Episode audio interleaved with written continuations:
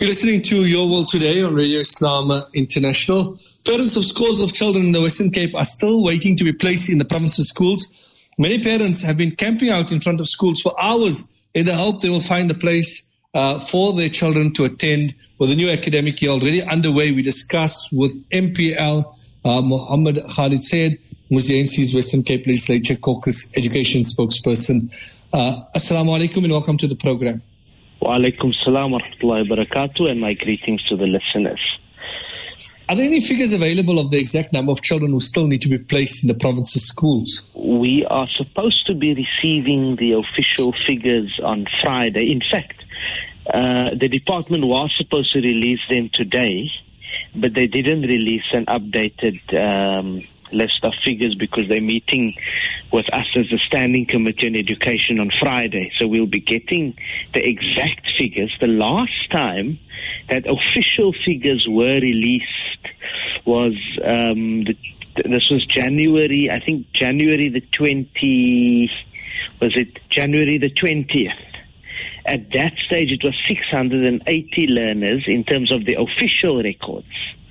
Now, alone myself and probably other um, members of the legislature have also been receiving. I've received more than 680 requests from parents, um, and that's after uh, uh, um, they've released the, the, the, figure of 680.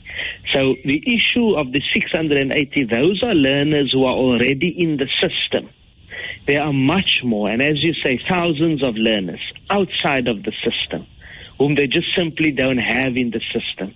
Even though parents have applied well in advance as early as March last year already.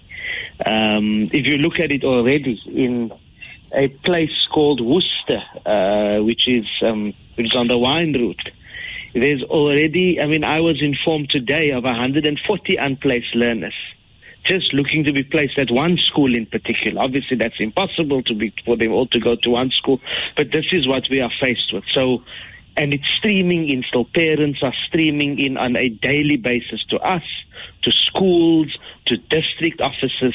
Uh, so the number is quite big. Mm, that uh, gives us some sort of a gauge in terms of the number.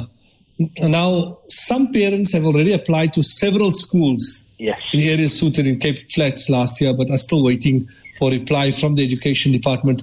What impacts does this have, you know, it's on the academic year? Also, we always have great concern for grades 9, 10 and matric. Mm.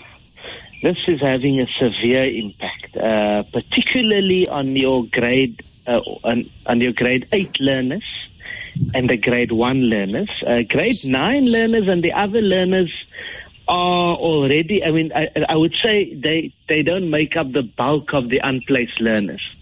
These cases of grade nine and matrics would be a learner whose um, whose family has probably moved from another province, or they've moved area, or they've moved jobs. The parents have moved. So those cases, that's also devastating. So it's got major impact in terms of the and and and and, you'll see the results um, towards the end of the year when the results come out, when school performances are known.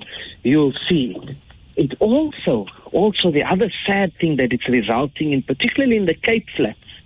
Um, I was, for example, today in the Cape Flats. I was in Athlone, and we came across a situation where learners get so frustrated that they're not being placed that they take a decision just to drop out of the schooling system. Uh, and particularly cases where the parents are not at home, um, or where they don't have parents and they're looked after, for example, like by guardians who are a bit older, many go into a life of gangsterism and drugs, which in turn then contributes to the rising crime rate in the province. So the impact is devastating. Then you have when the learners do get in, the catch-up plan. We remember also last year when there was the situation, uh, NGOs had to go to court to get the department to make sure that there were catch-up plans put into place. So that's another challenge. When they do get placed, we're already in February now. They would have missed out quite a bit of the year. Yeah, it's a vicious cycle. Very, uh, you know, far-reaching consequences to this. Most certainly. We certainly hope that the uh, the department will get its act in order. Thank you very Most much, Shukran, for joining us. We appreciate your time. Much. Shukran so much for your time, and we do want to encourage parents to make sure that they go to the department offices. If the schools reject them, go to the closest department offices. Put your details down, please. And that's not only for Western Cape, but for Gauteng and other provinces. It doesn't help just going home and being frustrated. Shukran. Assalamu alaikum wa rahmatullahi wa barakatuh. salam wa rahmatullahi wa barakatuh. Uh, that was uh, our guest uh, from uh, the Western Cape talking about the issue of placement at schools in the Western Cape. A huge issue and, uh, you know, far-reaching consequences to this.